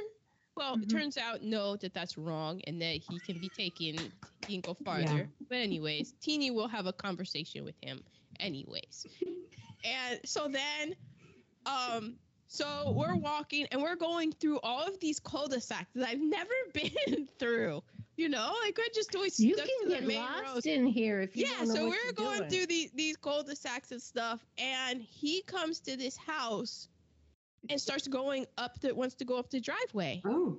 And I'm like, Tommy, that's not, that's not our house, because earlier when I took him on the long walk, he knew exactly when to turn around, and I let him lead us back home. And I was like, oh my God, this dog, like, he knew exactly how to get Ooh. us home and everything. So I was just, and I came home and I was bragging about him and all of that. So then we go to this walk, and it's the, the next cul-de-sac over, and he tries going up this house, and I look oh. at the house, and it's a, what is it, a rambler with brick mm-hmm. Mm-hmm. and green shutters. So it's like our house. And I was like, oh my God. I started laughing at him. I'm like, Tommy, that's not our house. I'm like, buddy, you're wrong. And then he got he got his feelings hurt. And then he saw, and he had been seeing squirrels around and didn't do anything. Mm. But then because I was like laughing at him, he saw a squirrel and he tried to check me. You think and that's took funny, off. This? Yeah. And he tried to take off, and I was like, oh no, I ain't grandma. Mm-mm. I'm more like Ma. I'm a little sturdy here. So I didn't I didn't play for that. So then we went back home, and then I came home, and I was telling everybody about how Tommy thought that he like he messed mm-hmm. up and he didn't know that right house. And he, I would look over at Tommy. He he had his head down and stuff. Mm-hmm. And so then he did. When I went out, he started going purposely up different walkways to try to throw me off. That he didn't mess up that one time. I know his get down. Mm-hmm. Oh, that dog is petty, and I love it. He and is a, very I, smart. Yeah. Yes, he is such a. He is smart. He is a, he is a good foe. We are. We were like spy versus spy. Yeah. That week. Yep. We were Until doing... a thunderstorm comes, and then he just sees red. But yeah. yeah. Or or the Yahtzee. He don't like the Yahtzee. Oh, he don't like the Yahtzee thing. He can handle the backgammon one because it's padded, but not that Yahtzee one. Oh, that Yahtzee, that'll put him in his place. And then he didn't want to go inside, and so then I did this thing where I just sat down in driveways, and then he learned. So then he learned. Then he would see me start to, to sit down, and he would get all sad and start walking. So yeah, we. That was me fun. Teaching. You think you think you can break me? Oh, no, you can't. I am more stubborn than you. I was like, I got all the time until January third, buddy, so. And I took a picture of it. Yep. So who, is it on me for M V P? Yeah. Yes. Finish? Mm-hmm. Yeah, but yeah, that's the thing. Like, there are things, but, but I also, I'm a dog person, so I could see that if I was like a guinea pig person or a rat person.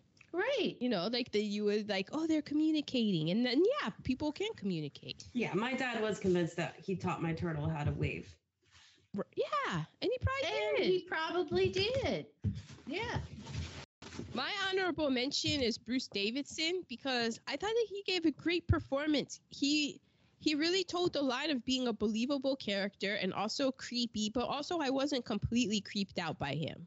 Exactly. Did anyone find anything about, like, him having to work with the rats? I forgot to look that up, but I, I wondered trying, about I that. I mean, I didn't try really hard, but like he seemed like really comfortable. Yeah, he did. Yeah. And I'm betting that it was something like the animal wranglers, like how, you know, in Nope, how that's their whole, their horses and stuff. Oh, yeah, but yeah. They have that in Hollywood, all these different types of an- animal mm-hmm. wranglers. So I'm sure that, that for that they had somebody and and he really worked closely with them and was able to to be comfortable with it. But yeah, I mean, that's he seemed view. very comfortable with them. Mm-hmm. When especially when getting all up in your face and stuff, mm-hmm. like way too close. Yeah. Way too close. Okay. Um, but my real one, my real M V P of this is the sound. Because the sound was what was super creepy to me. The sound of the walls tearing, the sound oh, of all, yeah. all of the rats, like when there was a whole bunch of them and just their little feet sounds like that. Like that's what made it. I could see them and I would be like, oh, that's a little bit creepy. But you add in that layer of the sound mm-hmm. and the, oh, you're just like, oh, yeah, that's yeah. That's how I go. knew there was a snake downstairs. Because I heard, I heard something shove in just just the wrong way, and I knew yeah I mean right yeah and, and then I heard it again and went, well shit, I gotta go deal with this. So so there was I was scared uh so we're to oh recasting I chose not to do. Anybody else recast? I did I recasted Did anybody else recast? I did I, not. I did two. Oh. Two shit. people, not two casts. Yeah, I oh, did okay. two as well. I just thought Willard should be paid, played by that guy from American Horror Story. You know the guy. No idea. Evan Peters. Oh, oh yeah, that would be good. And he played that, Dahmer. He was Jeffrey Dahmer, Ma. Yeah, oh, yeah, yeah. Okay, yeah. okay, yeah. And that um, Charlotte should be played by a drag queen. I got those vibes from her too. Mm-hmm, mm-hmm. Yes. Mm-hmm. Yes. I have Campus the Cruisers three sixty. I was trying to look up the name of a drag queen and the, the ad started playing. Oh, okay. I didn't know where we went. We're just blanking on the name of this one drag queen and I can't. I know who she is though. I see her in my brain. Mm. Okay. There's plenty to choose from, but there are, because she has that look that I'm like, oh, they've they really I, I meant to like look into that more, but I mean honestly just the whole cast, Evan Peters and then everyone else's drag queens might be mm-hmm. the recasting for this. That would be yeah, great. Yeah, the mom. Yes. Mm-hmm. Yes. And then uh Ru- RuPaul could be Mister Martin. Oh, yeah. Uh-huh. Oh, wow. Oh, that's pretty good. I have, my casting is just, um, Willard is Mike White. The, you know, Mike White, he wrote The White Lotus and stuff, but he was also oh, in Enlightenment, yeah. and you see him at the award shows and stuff. Okay. Because okay. He, he acted as well. And then, then his mother would be Judith Light. She would be excellent. Mm-hmm. Judith Light is excellent.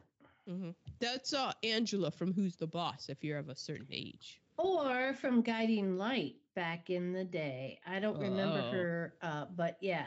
She's been in so much. She's She always pops up in everything. You're yeah, just like, oh, she there's, was there's in... Judith Light um, again. Um, like something Versace, really the, the Killing of Versace. Yeah, but it was even like something that we watched over Christmas or something. Like she's just yes. always popping up. So. She does indeed.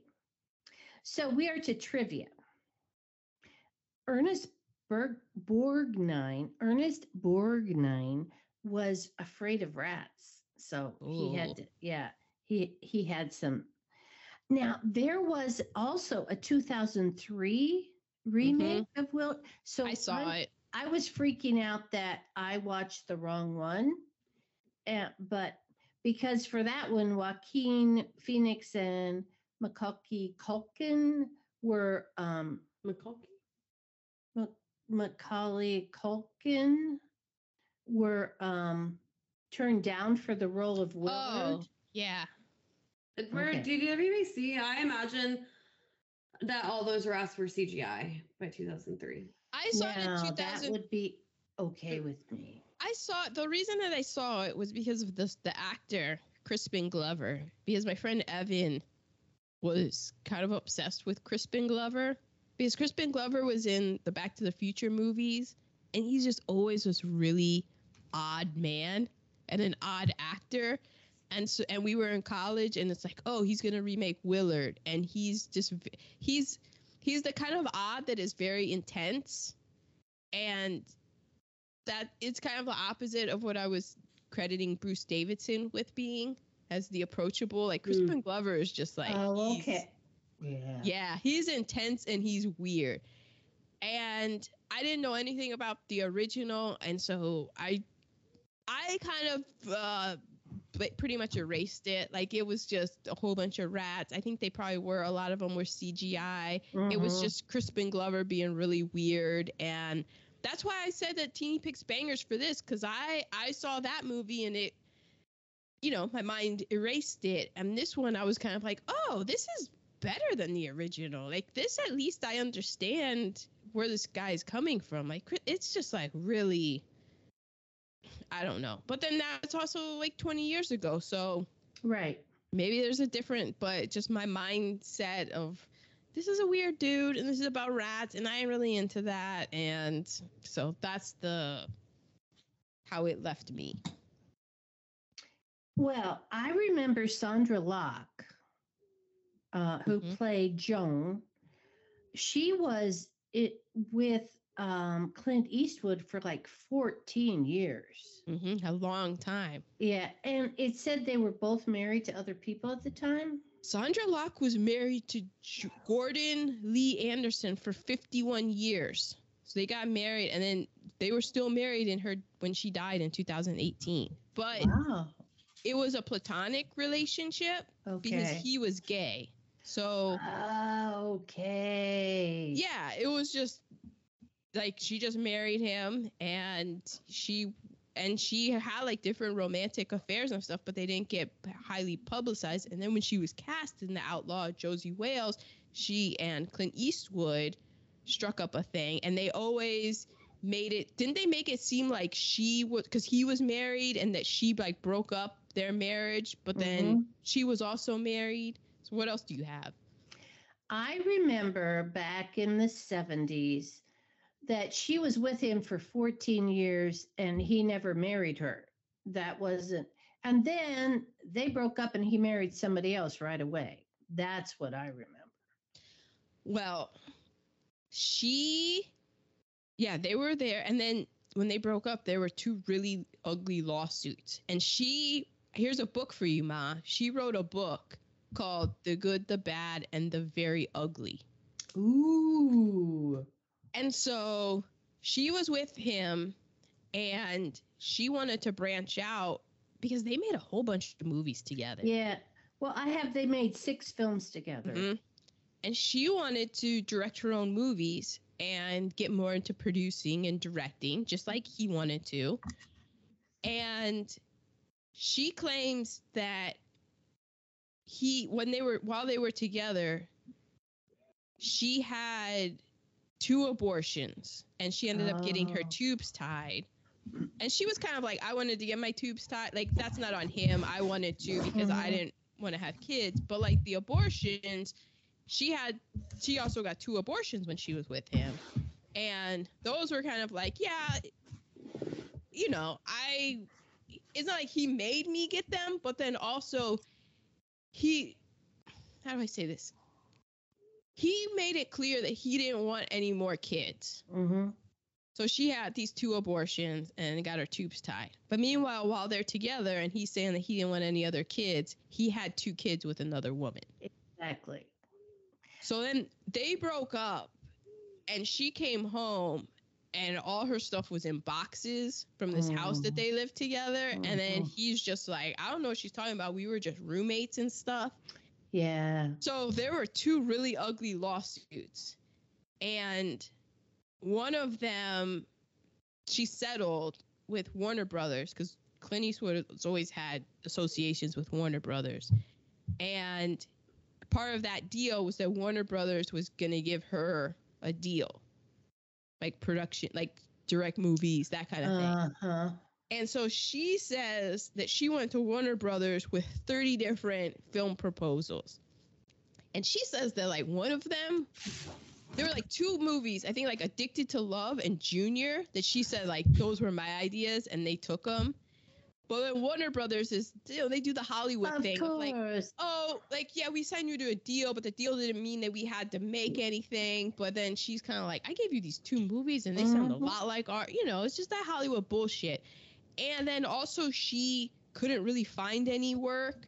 And, you know, she's basically going up against Clint Eastwood. So she she is claiming that she was basically blacklisted, which yeah. from if you're looking at things from her point of view, I would be like, yep. Yeah. And then Clint Eastwood talked to that motherfucking chair, and now I'm like, yep, I believe yeah, that. Yeah, exactly.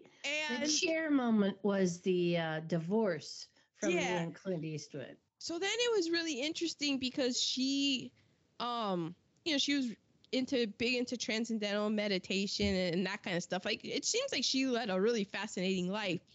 And then she passed away in early November, and it wasn't reported until mid-December by the like because and the reason what it was reported is that somebody was going through the L A County records and saw that she had passed away. It was like, hey, this isn't this the actress and stuff. And wow. The Associated Press said, quote, not sure why it took nearly six weeks to come to light. And it was really interesting because this is in two thousand eighteen, and none of the co-stars that she worked with, and this is people like Cicely Tyson and mm-hmm. Stacey Keach and st- like, you know, like people who had social media and were on social media. Nobody said anything about it. Oh, in wow. the the ninety-first Oscars telecast, they didn't mention it in any of the remembrances, and there's never been an explanation for it. So people kind of on their own surmise that that was kind of her last request, was that nobody say anything about it. And she also lied about her age. So the thing that I read in Wikipedia was that people were saying that, oh, the reason that she didn't want anybody publicizing it is because her age would come out. But I feel, and this is just based on the uh, one article I read and the Wikipedia page and Clint Eastwood talking to that fucking empty chair, I surmise that she was like, y'all blacklisted me. Y'all didn't want anything to do with me. You know that he's a piece of shit fuckboy. Mm-hmm. Don't put my name in your motherfucking mouth. I don't okay. want anything. I want zip zip. Or he was the one that was like, nobody say anything. Zip zip. We'll never know. But I just, it's just a fascinating thing. So I can't wait for you to read this book. Well, Clint Eastwood is now in runner-up for Fuckboy of the Year. It was based solely on his ex-girlfriend for thirteen years. Like, and talking to the chair, and then uh, whatever came next. Yeah, that was because he was he was kind of um, a family favorite, if I recall. In when the old he was Bush with household. The jazz music situation. Mm-hmm. Yeah. And then I, it took a turn. It did. Uh, talk to the chair, and yeah. Mm-hmm. We told Erin she could bring home anybody to us except a Republican. Oh, I don't even remember that. I was like, no, I could bring home anybody. Who's going to say anything? Y'all free, two? Nope. Free reign, except a Republican. Okay, other uh, tasties. I don't know. Uh, I think I covered most of mine, other than the technical term for a group of rats is a mischief. A mischief. A mischief. And then I did write, just wanted to m- mention some famous rats in history. We have Remy from Ratatouille. Mm, Mas- okay. Master Splinter from Teenage Mutant Ninja Turtles. Big ups. Rizzo the Rat from The Muppets. Oh, I liked Rizzo. Yeah. Yeah. Although he was like real mangy looking. Yeah, he was. He, um, Templeton from Charlotte's Web. Yes, yes. I'm not a Charlotte's Web person. Um, voiced by Paul Lynde. Perfection. Ladies, is that Paul Lynde? Paul Lynde, yeah. There's Nigel Ratburn from Arthur the cartoon. Um, Scabbers from Harry Potter. Emil, also from Ratatouille. Plenty of others, but just, you know, they're not all bad. Well done. Well done, Christine. And I have that this was the twelfth highest grossing film of the year. It was a surprise hit. Um, Bing Crosby Productions. Did you see that in the credits? Yeah, I did. So, Bing Crosby what? Productions also produced Hogan's Heroes, both the Walking Tall films, like the original and the one with The Rock. Oh, High wow. Society. What? Hmm? Ben, that Teeny watched, and The Great Santini, among many other things. Yeah, Bing Crosby Productions was out here. Talk about a fuckboy. And, well, yeah, yeah, I guess so. Man, I, I did watch White Christmas over the Christmas. I was like, man, I like White Christmas. Ah, I really fucking hate Holiday Inn, though. ah! Yeah. Yeah. Damn it. Um, and Ben, in this film, the rat, won the Patsy Award for Best Animal Performer in a Feature in nineteen seventy-one. Oh, wow. I mean, yeah. Because they said that he was C G I'd and he wasn't. He was a real rat. Like, this is my performance. I studied mm-hmm. I studied miser, the miser technique. Mm-hmm. I mean, mm-hmm. and I guess how could we forget the Michael the Michael Jackson song, Ben. Which brought us to here. Which brought us here. That's right. Is about Ben the Rat. Yeah. It's, you'll hear it in the next, and if you watch Ben. Okay, well, that is our episode of Willard. So next week, it is on Erin. It is on me. I believe it's the first week of February. Black History Month. But I decided to do a little zig and zag. Because I, I have this feeling that the film that I picked is going to give me more than enough for cast. And that I will get to have I will get to have fun with the cast. Okay. In, in a very fun way. This is a comedy. A mystery comedy. From same decade, nineteen seventy-six. I've Hopefully been we're married gonna, a year. We're gonna have a little bit of fun with this. I think I've seen this, but I was I might have been like a really little kid. So you're you're telling me it's a comedy, mm-hmm. and there's gonna be cast involved. Mm-hmm. I, so, I'm fairly certain that there's going to be cast involved. Just based on, on who I saw was in this film, I'm like, we don't need to worry about cast. It, it, so will, it shall is, be provided. Is Eddie Murphy involved? No. That's what I'm saying. I'm zagging. Okay. I need more. Um, it's a mystery comedy. It's an hour, thirty-four minutes. I like that. Mm-hmm. It stars Peter Falk. Love me some Peter Falk. Peter Sellers. Okay, Pink Panther. Is there a Pink Panther? No. Um, David Niven.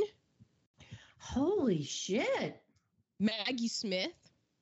W- wait, what? A- Alec Guinness.